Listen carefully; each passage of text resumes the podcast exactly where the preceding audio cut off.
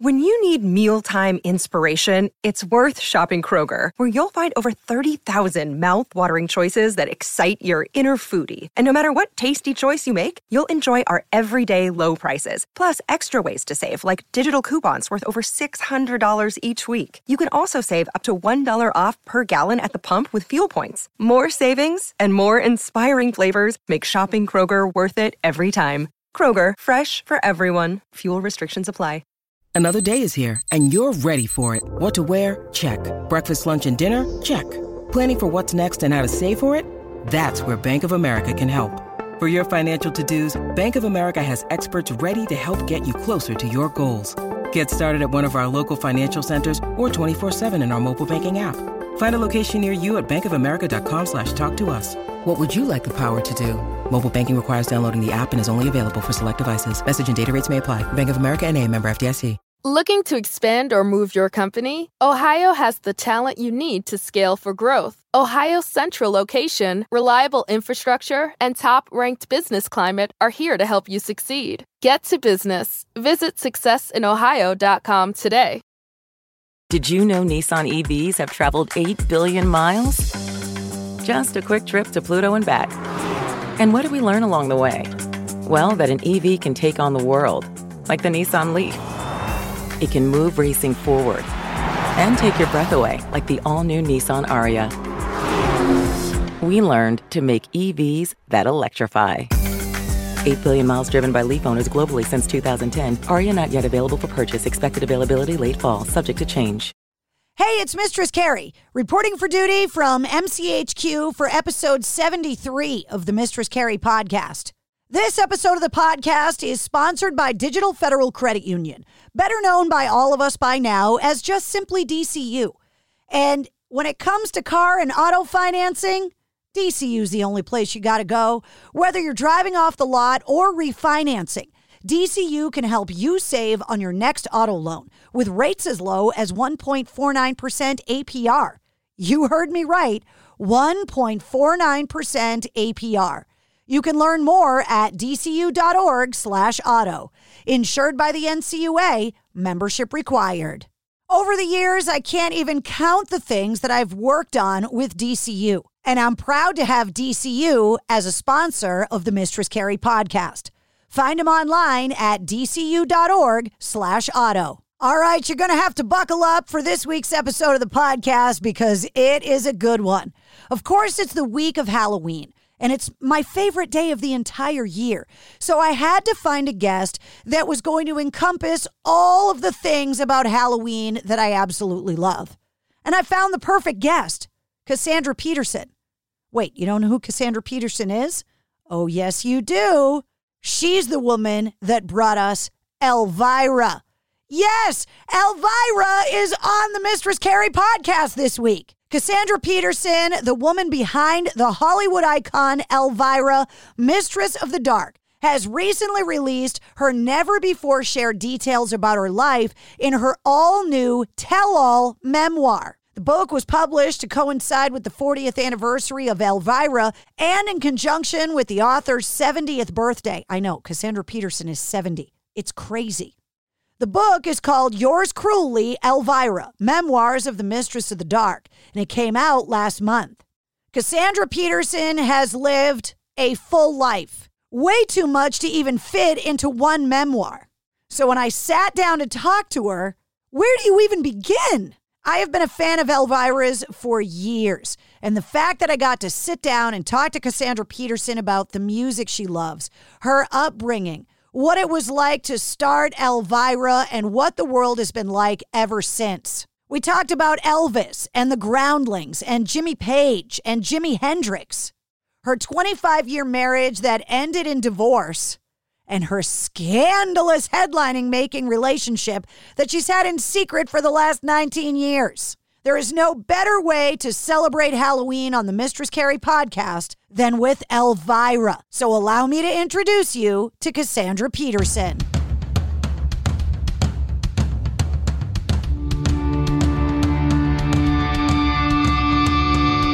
Hey, what's up? This is Sully from Godsmack. Strap on those boots, baby, because you are now in the trenches of the war room with the one and only Mistress Carrie right here on the Mistress Carrie podcast. What's up? This is Joe Rogan, and you're listening to Mistress Carrie. Her hair so lovely.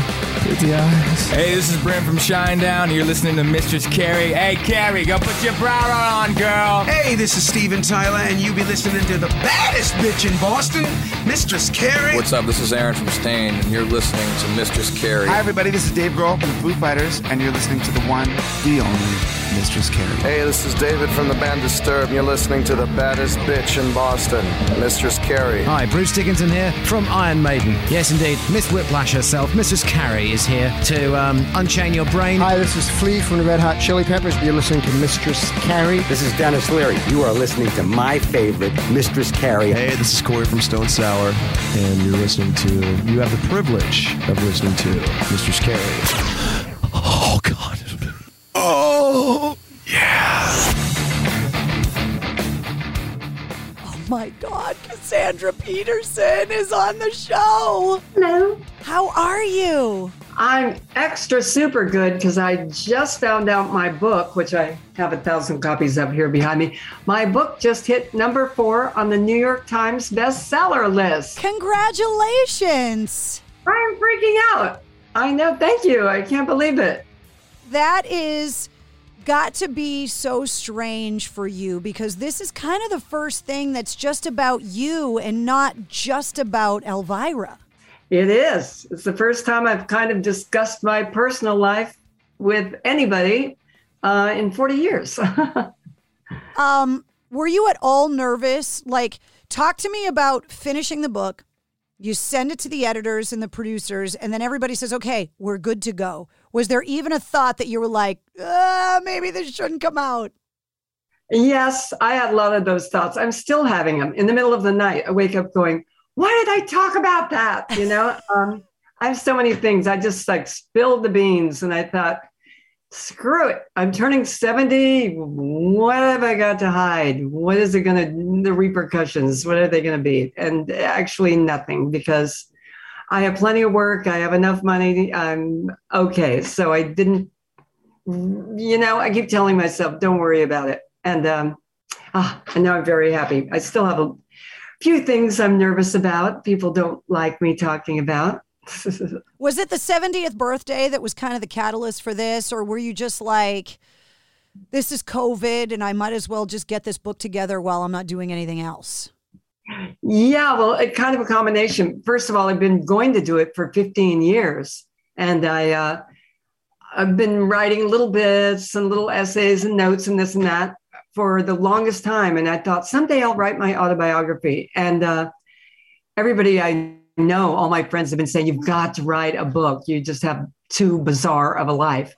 And uh, finally, the pandemic, I mean, the, you know, the pandemic is certainly not good, but it did give me the time to sit down and actually do the work that I had to do because otherwise I was running around the country and doing all these different projects and I never got the time that writing a book takes and it takes a lot of time. Oh my god. I when I got into it I really didn't imagine how much time it would take. So, uh, good thing I got a book deal and had to turn it in.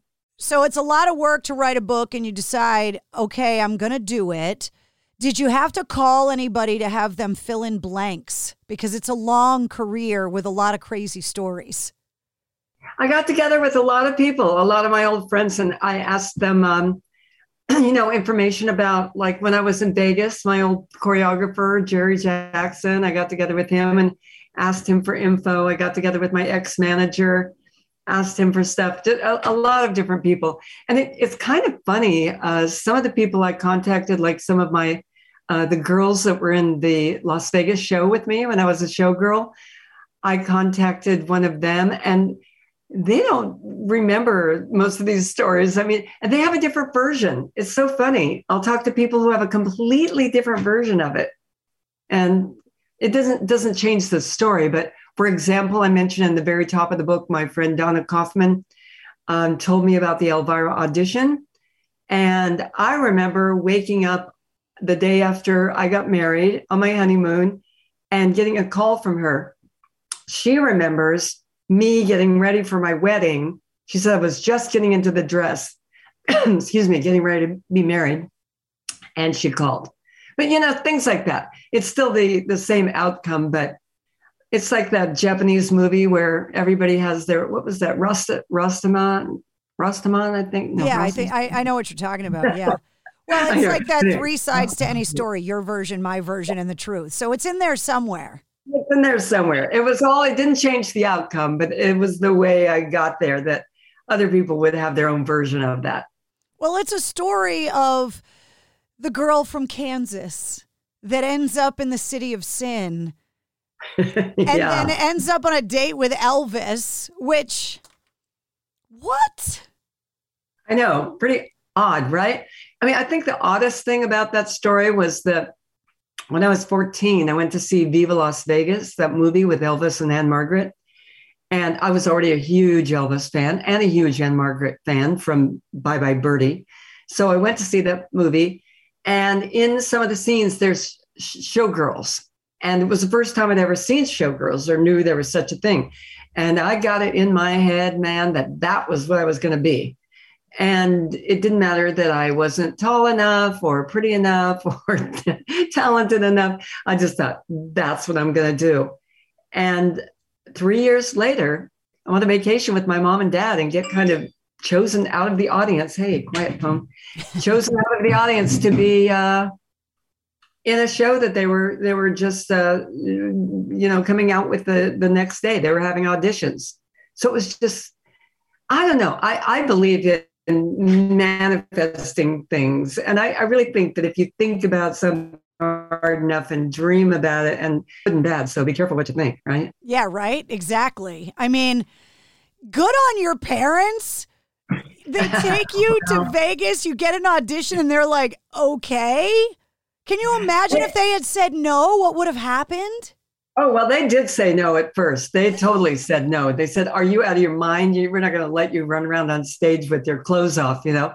Um, and so I had to go back to Colorado Springs with them after I got the part and argue with them for three months uh, until I graduated high school. The show didn't start until um, the beginning of the, the end of summer. So I graduated high school, made my parents' life a living hell for three months until they finally they would have done anything to get rid of me. I think they a lawyer and had to sign a waiver uh, that said I could work in in Vegas uh, even though I was underage. So they finally did it, but I, uh, yeah, I threatened, cajoled. Oh, you wouldn't believe it. You know, I was a really bad, a typical horrible every parent's nightmare teenager. You have said in other interviews that you grew up always loving horror stuff. I did. And usually horror and rock and roll seem to kind of go together. Did you grow up loving rock and roll too? Oh, hell yes. Are you kidding? I mean, the first vivid moment I have of rock and roll, hearing it, knowing what it was, was when I was five years old and I got, um, for Christmas, I got a little portable record player and the 45 of You Ain't Nothing But a Hound Dog by Elvis Presley. And that was it for me. I freaking loved rock and roll from then on out. And um, and yeah, the horror thing came in, in in like between second and third grade when I saw my first horror movie starring Vincent Price, and I was obsessed with it. I just wanted to see nothing but horror from that time on. And I started buying horror magazines and painting little model kits of Frankenstein and the Wolfman and all of that. So, yeah, I, I really got into it. But you, you were 100% right that horror and rock and roll go together. Yeah, I can't tell you how many conventions I've been with where, well, they all kind of have a, a rock and roll element and a horror element, you know? Is that two- Vincent Price behind you in that picture with you as Elvira? It is. Look at where is he? Oh, there he is. This is the first day I met Vincent. Can you guys see it okay? Yeah a little shiny. Yeah, the first day he came on my show, Movie Macabre, which I just couldn't believe. I mean, it was like a miracle had happened. Again, I feel like I manifested him. There I was with my childhood idol, Vincent Price, doing a show. And it was my show. I was like, what? I could barely breathe that day, but he was so freaking nice and funny and charming that he quickly just, you know, put me at ease. I mean, you you get your first 45, get introduced to rock and roll, then you end up in Vegas as a showgirl on a date with Elvis. I know, right? I, There's a lot of witchy stuff going on there, right? Yeah. And and you know, there's something about um the Jimmies in rock and roll. You know, there's the Jim trifecta of Hendrix and Page and Morrison. Who I never was lucky enough to meet. But yeah, you, my- but you did my- meet Hendrix and Jimmy Page, though, right? I did. Jimmy Page and Jimmy. I got two out of the three. Just like I met three out of the four Beatles. Um, eventually, finally, I never got to see them perform, which was is probably the biggest regret in my life. Um, but I did get to meet them, all except for John, who sadly was my favorite.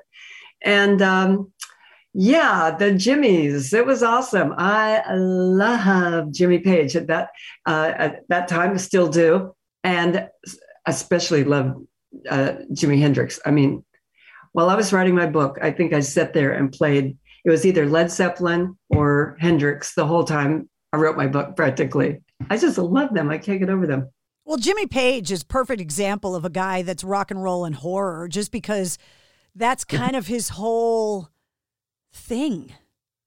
Yeah, is it really? I didn't know he was involved in horror. Well, I mean, he lived in Aleister Crowley's house. Uh, That's true. That's true. I never even thought about that. So it's like all of that kind of occult and spooky, dark side of the world kind of thing.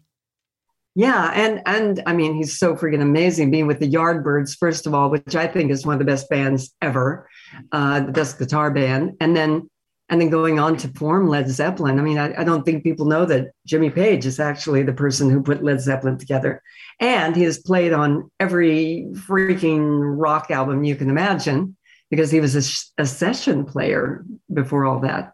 So brilliant, brilliant guy. Um, have you seen They Might Be Loud? Is that the name of it? Yeah. With Jimmy Page. Oh my God, one of my favorite movies. And I am happy to say I'm a good friend of Jack White's. And I thought that movie was just freaking amazing. Well, you have your career came up. You had to have just been in a cyclone of rock bands all the time as Elvira. Yeah, you mean after I became Elvira? Well, just I mean, never mind the Vegas stuff, but but Elvira just it goes hand in hand with rock and roll. I mean, It does. And I, I was invited to be a presenter at the Grammys, a presenter at the VMA Awards, um, where I got to meet all these bands. And before I was Elvira, I was a PA on Don Kirshner's rock concert. I, I, I don't know if you're old enough to remember that, but I that know what it is. I didn't get to watch it, but I know what it is. Yeah, it was just the premier rock show, you know, showcase on TV. So I worked on that for a couple of years and had the greatest time meeting everybody you can imagine. Um, yeah, so I've just always been involved with rock. And one thing I didn't even get to in my book that I should have talked about is I was a, a DJ at KROQ here in LA, which was the the top rock station, and I got to play any music I wanted. I got to go out, see bands, get their little cassette tape, and play it on my show, which was amazing. I mean, you can't really do that so much these days if you're a DJ on commercial radio. Yeah, it's hard to get that kind of freedom nowadays, but Yeah. So I've been, you know, involved in rock my whole life. And then when I became Elvira, it was amazing how many uh, rock venues I got invited to that I got to meet all of my, you know, idols. Well, Cassandra Peterson has always had a career outside of Elvira, but obviously Elvira is your most famous and notorious, I guess, role. Although I feel kind of weird calling it a role because she kind of took over your whole life. But you you had an experience that very few people could have. Maybe the guys in Kiss in the '70s, where as soon as you took it off, you could walk down the street and even though Elvira was world famous, Cassandra Peterson could still kind of have a normal life. Oh, to- totally normal. That was a, one of the absolute best things about being this character was that when I took off all the drag, I could walk around, you know, I walked among them and nobody noticed me. Now, of course, as time goes on, they're noticing me and recognizing me a little bit more. But my entire life, um, I spent just as a normal person. Didn't have to wear makeup to the grocery store.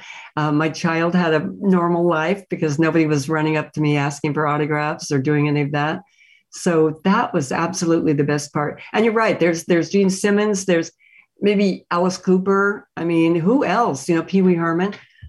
We're part of a very very exclusive club, us uh, character people. and you you got to do it in a time where social media wasn't trying to unmask you too because it wouldn't be possible nowadays to be Probably famous not. like that and to still have nobody know who you were in real life. Yeah you're right about that. The, the, with the advent of the computer and, and the internet um, yeah things definitely went south as far as that that was concerned. Um, yeah i think someone would have a very hard time being a secretive character nowadays. Did anybody ever talk to you about Elvira to you, not knowing you were her? Oh yeah, happened all the time. I'd go to parties and stuff, and people would just bring up Elvira randomly, and they I, people just start yakking away about her, and I just usually kept my mouth shut. The thing I loved the most was when I met somebody, and I would be introduced to them, and they'd say, "Oh, this is Cassandra Peterson." I'd go, "Oh, hi, how are you?" And then two seconds later, they say, she plays Elvira. And then, oh my God, you're so nice. I kind of hated that. Uh, but uh, that happened a lot too. What's the most strange, awkward, random kind of interaction you've had with a fan because you play Elvira? I've had a lot of them. I had the one in my very early days was at KHJ, where I was on just locally here in LA and a small TV station, um, I had a little dressing room out in the back.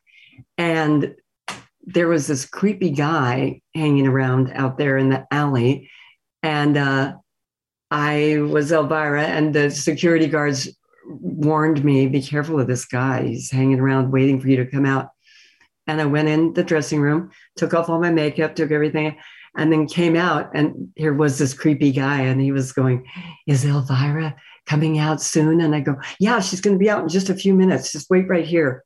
And i took off in my car. It was awesome. Maybe he's still waiting there. We don't know. 20 40 years later. I bring it out because I want to I want to make it on this awkward list so I have to tell you this story.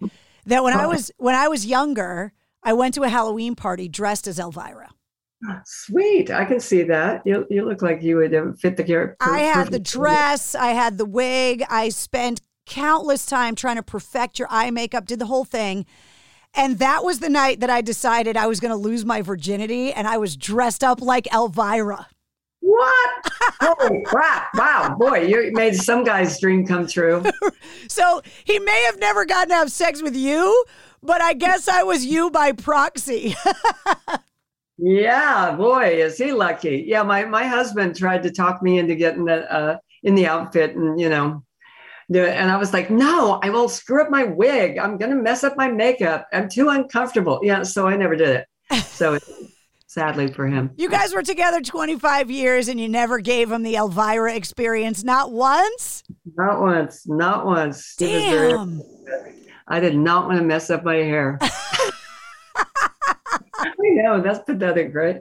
Well, when I started on the radio, um, the the I used to be on the air at night, and and the listeners, you know, it's again rock and horror, whatever. They gave me the name Mistress Carrie because they would call up and say, I spend every night with you. It's like there's another woman in my life and my wife knows about it. And so they just started organically calling me Mistress Carrie like 23 years ago. And people, when I would introduce myself or say, Oh, yeah, you got to come on my radio show, Mistress Carrie, they'd go, like Elvira, mistress? And I'd be like, there's only one Elvira, okay? Yeah, but you got a little bit of that in there. That's good. Yeah, yeah. A, a, little a little attitude, a little attitude. And I don't have to sue you or anything, so we're all good. No, no, no, no. Trust me. It's El- Elvira is safe. Um now I know that because you wrote this book, there have been mentions about you retiring. Is that is that going to happen? And does Elvira retire with you, or are they going to try to cram somebody in that dress? Because it's going to be hard to fill that bra, Cassandra. Yeah, you know, I tried that route. I tried getting somebody. I did a, a I did a four part reality show called Search for the Next Elvira, where we had two thousand people vying to play the next Elvira. We winnowed it down to ten, and then we picked the best one, and then we tried to pawn her off. Uh, at different parades in Nebraska and the, different venues, and they just weren't buying it. They weren't having it it didn't work out. I was bummed out because I thought I would love to be like Santa Claus, where you can go to a mall and sit on Elvira's lap and tell her what you want for Halloween. you know, I knew I'd have to recruit other Elviras, but just didn't work out. It was a fun show to do, though, so that was okay. But I don't know. Every single decade, I say I started Elvira when I was 30. I said I'm going to retire when I'm 40. And then I said, I'm going to retire when I'm 50. And then it was 60. And now it's 70. And I'm like, oh my God, I really have to. Do I really want to be doing this when I'm 80? I don't know. Did you sell your soul to Satan? Because you don't look 70. Thank you. I did sell my soul to Satan. I hope the bill doesn't come due anytime soon. I'll look like the crypt keeper. Oh man. Yeah, I don't know. I'm still hanging in there. So, but you know, the other day I looked, uh, I saw Jane Fonda the woman's like 82, 85. I don't know what she is, but she looks fantastic. And then I said, hmm, maybe I can still play Elvira. I don't know. I don't know. I think I think even if I quit playing the character, that Elvira will still continue without me. Just the the image, kind of like Santa Claus, because there isn't really a Santa Claus. Wait, don't shh, really? Don't don't tell anybody that. Sorry. anyway, so I, I, think the image could still live on without me doing it.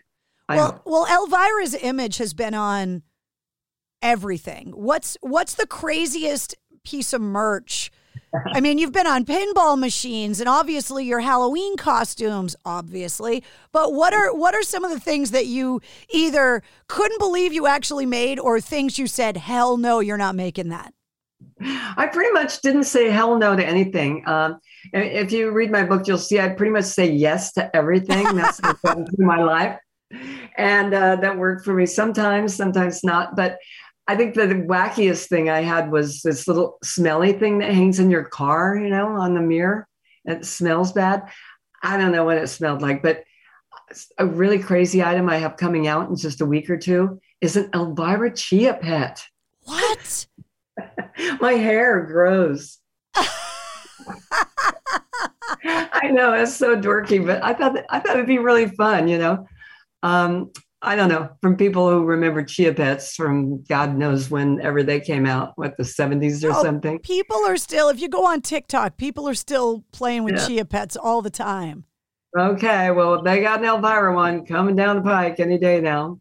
When you when you get yourself together to write a book, you've got to kind of become nostalgic over things. I don't know about you, but I'm the kind of person that finds sentimental value in everything. I'm not quite a hoarder, but I love to keep things. And okay. with the mm-hmm. career you've had and the experiences and the people that you've met, what are the things that you keep that you're like, you know what, this this means something to me from your career? I mean, you could have a whole house just filled with Elvira stuff if you weren't careful.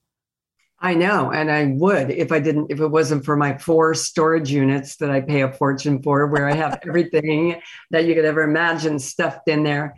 Um, it's funny, I do keep everything. Like uh, for my book, I had this old letter that Elvis wrote to me. I had a drawing from the uh, guy, the first guy I slept with. I don't know if it took, but I slept with him. And he drew a little picture of us the next day. I had um, I have all my old diaries from when I was from the time I was like seven or eight till now. I have every letter I ever got from everybody. So I have an insane amount of stuff and every single backstage pass from every band I've ever seen in my life. Um, and some drumsticks, some guitar picks, you name it. I have got all that junk. I cannot throw anything away. What? I'll be on an episode of Hoarders uh, probably next month. What is one of the best concerts or the best concert you've ever seen? Oh my God, the best. Okay. Um, Man, okay. I saw the Rolling Stones really early, probably in 68 or something. That was pretty awesome. Um, Prince, I've got to say, although Prince and Michael Jackson weren't my, I mean, I love both of them, especially Prince, but they weren't my n- number one favorite kind of music. But I've got to say, they put on the best show I've ever seen. And Queen, oh my God, Queen. Freddie Mercury. I mean, see, now that's a regret that I don't have that I never got to see Freddie Mercury live. Oh my God. I got not only to see him, well, I have a little story about Freddie uh, and me. Not there was no sex involved because you know Freddie. Anyway, but hey, you uh, can't make gay jokes now, Cassandra Peterson. I'm sorry. Not because you can't make them, but because you're in a relationship with a woman. we just found out. Yes, that's right. Yeah. Oh no, I'm to stop talking about that.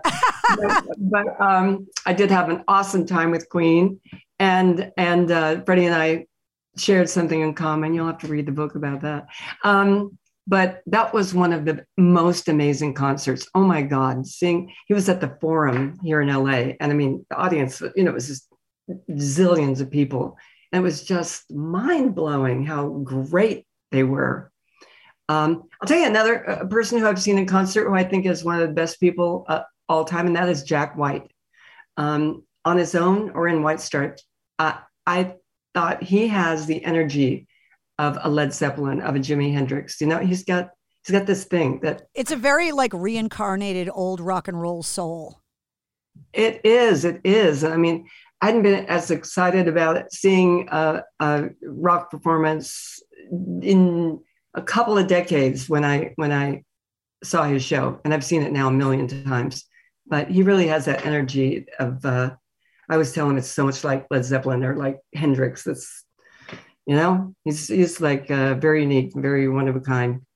When you look back at your career, especially the time as Elvira, being this buxom, sexy and and you look at the world the way that it is now and the way that women are trying to move things forward especially with the part in your book where you talk about Wilt Chamberlain and the Me Too movement do you have any kind of regrets about Elvira and the way she was or how have you kind of looking back at your entire career kind of how do you look at it as a whole now well, I list in the book, I list a lot of uh, times. I mean, I was a go go dancer, then I was a showgirl.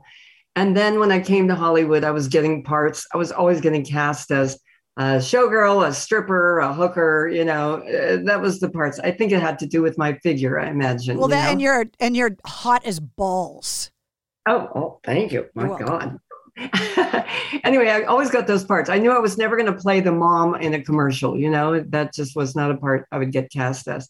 Um, but yeah, I went through some tough times with men, you know, and I didn't talk about it as much until I talked about it in my book because the Me Too movement had come out.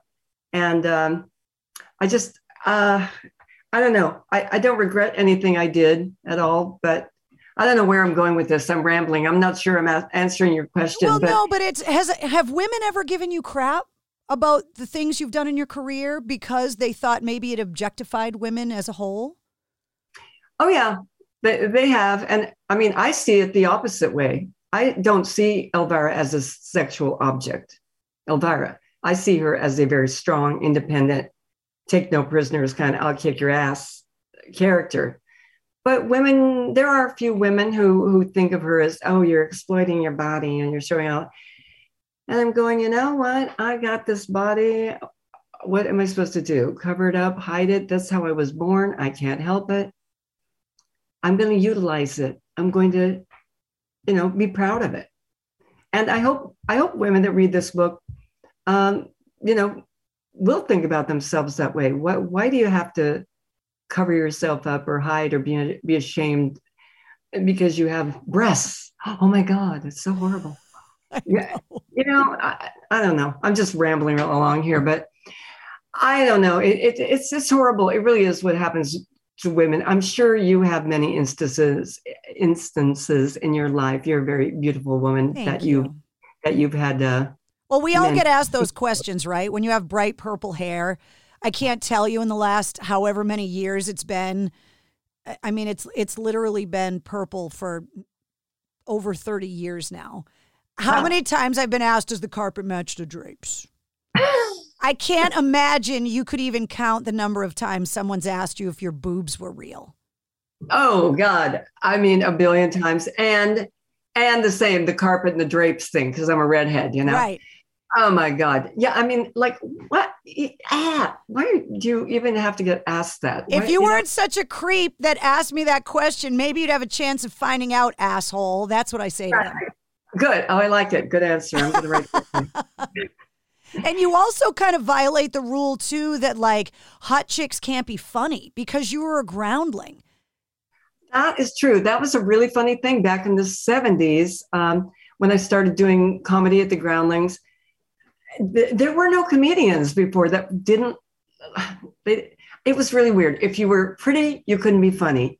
If you were funny, you had to look dumpy or something. You know, all the comedians, I, it's sad to say, were like Joan Rivers before plastic surgery and Totie Fields, who was chubby, and all of these women, uh, Phyllis Diller, who looked like, you know, she set her hair on fire. you had to look goofy. And I mean, I loved all those women comedians. I loved them. Um, but pretty women didn't do comedy. Um, and I think that's changing now. You know, it doesn't matter how you look, you can be funny. If you're ugly or pretty or whatever you are, you can still be funny. Um, it's very much a comedy uh, business is very much an old boys club, very, very much. Hard for women to break in and any, any, uh, you know, I, I don't know what to say. I don't know. It's, it is harder for women. And, and uh, I think they, they have to work twice as hard to get anywhere in comedy. I think all the women on Saturday Night Live have to be twice as funny and work twice as hard. Um, it's, you know, that way in comedy and it's that way in a lot of other businesses. You know, it's not exclusive to show business. That's for damn sure. What are Yeah. what are you going to do with all your Elvira stuff? Like what is the legacy of Elvira? Uh, a Vegas museum? I mean, you got all this stuff you're paying for storage units. You you're going to want to put this someplace where we can all enjoy it, right? Yeah, well, coming up not too long from now, after Halloween, I am going to be auctioning off a lot of my stuff. No. Yes, I am keeping my little red velvet sofa. I'm keeping my candelabra.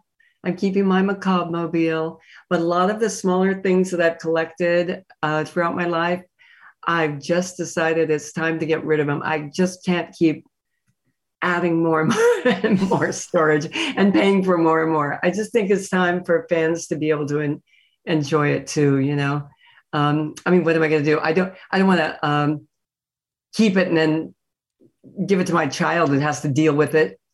You know, Does she does she throw it away. it, is she growing up wanting to be involved in show business at all? Not really. Uh, although she's an awesome guitar player. Really? So, yeah, really good guitar player. So you never know. She might go that way.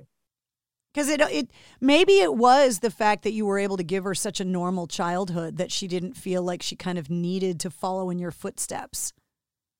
Possibly. Um, yeah. Who knows? Although I don't know. I mean, uh, it, it was more normal than than it would have been if Elvira was just her mom, but it wasn't that normal. Right.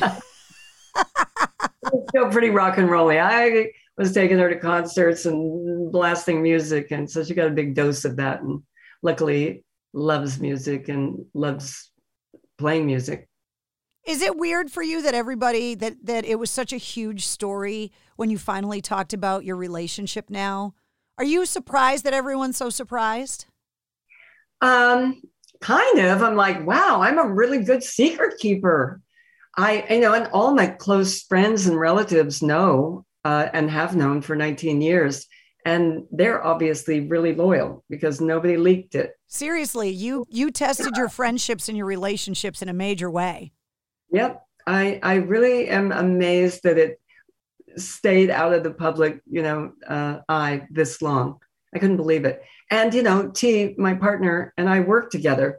She's my assistant. We go on the road together. She does all the heavy lifting, literally carrying all our bags and setting up everything and just taking care of me, booking the hotels and the flights and doing all of that that work. And so we're always together and people always see us together at appearances.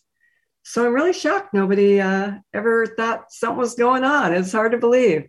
I can only imagine how many times someone's gone up to T trying to get your phone number or get access to you. And the whole time she's just going, bro, you don't got a shot, bro. And that did happen a lot. And the other funny thing is how many times she got hit on. You wouldn't believe she was getting hit on by women, by men, you name it. Were you and getting ready to I, throw punches? I, almost. I'd be sitting right next to her going, mm, giving them the spank eye. It was so funny, but I couldn't say anything. oh my god, it, it, was hilarious. You'd see the, these these women just hit. No, she's, she's very attractive and uh, very androgynous. So she gets hit on by women as much as men. And uh, yeah, that was kind of weird. yeah, I'd be to one inch away from punching someone. Well, I couldn't. I couldn't have Halloween season, which is my favorite season of the year, which I'm sure it's your season too. I couldn't have it go by without having you on the show. And your book is this fascinating, kind of strange journey. Your life had to be a book. So thank you for sharing it with us. Oh, you're welcome. Yeah, I shared just about everything in there. There's sex, there's nudity, there's violence. It's all in there. Yeah, I mean, it's um, I, I'm very envious of someone that can be so open and honest and unapologetically themselves. And maybe that's something that comes with getting older. Maybe that comes with financial security. Maybe it just comes with not giving a shit anymore. Whatever it is. It's all three of those things. You named exactly what it is. uh, yeah, it's, it's, getting older, it's having financial security, and it's like really like, I don't give a shit. What do I have to lose? You know, put it all out there. It's not good to hold secrets in, it gives you gas. Once you release a book, the obviously next question is Is there going to be a movie about your life? And who's going to play you? I really hope there is a movie uh, uh, about my life, and and I've been thinking who could play me, and I decided Dolly Parton. He's the only one with the right equipment. I don't know who the hell else could play. Me. I don't know who it would be. Somebody funny. It'd have to be a comedian. Because just like Freddie Mercury and all of the artists that we've been talking about, like people want to know these stories of, of the people that are beloved in their lives. And Elvira has played such a huge role for so long in people's lives. But your story is so fascinating. Somebody's got to play you. And that, look, there's CGI. They can give anybody your boobs if they try hard enough. yeah, they probably can. I mean, the boobs are the least least of it, right? Right. Um, yeah, but there would have to be somebody. Uh, well, there, there'd probably have to be several actors uh, because they'd have to play me from being a tiny baby until being 70. That would cover quite the the gamut there. so I'd say there maybe had to be what seven of them or something. Right. There's d- seven different Cassandras. Is there anything left? I'll let I'll let you go after this question. Is there anything left for you that you haven't done? A goal now that you're kind of putting a bow on everything. The book is out. What what's something that now that COVID hopefully in 2022 is going to kind of go away? What what's a life goal that you have not done yet? Pardon me. Um, the three things are making a movie of my life, making a documentary, definitely of my life, and the third thing is, I'm just dying to do a Broadway play of Elvira, Mistress of the Dark. You know, like Legally Blonde or Hairspray. Yeah. Um, a, a, weirdo who who follows her dream and accomplishes that. Pardon me. Um, so I'm as soon as this is all wrapped up, I'm really looking uh, forward to work, starting work on those projects. Excuse me, I'm gagging here. No, it's all right. I, if if you have, you know, if you're if you're coughing during a pandemic and I'm interviewing you through the internet, then I don't have to worry about getting coughed on. yeah, you're just happy that we're on Zoom. Yeah, exactly. Right. But I mean, you could set yourself up where you could you could turn into an EGOT.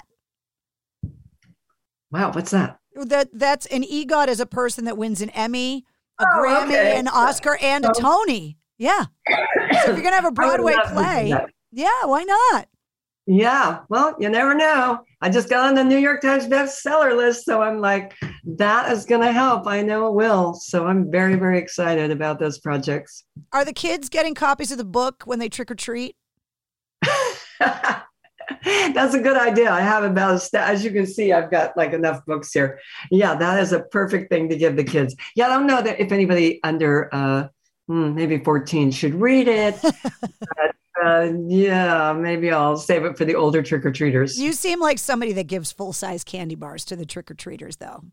Definitely. Yeah. Sometimes I'm never home for trick or treaters. I was home one time and I, I didn't realize it was Halloween because every night is Halloween. And for me in Right. October, I literally didn't realize it was Halloween. And I stopped at home for two seconds.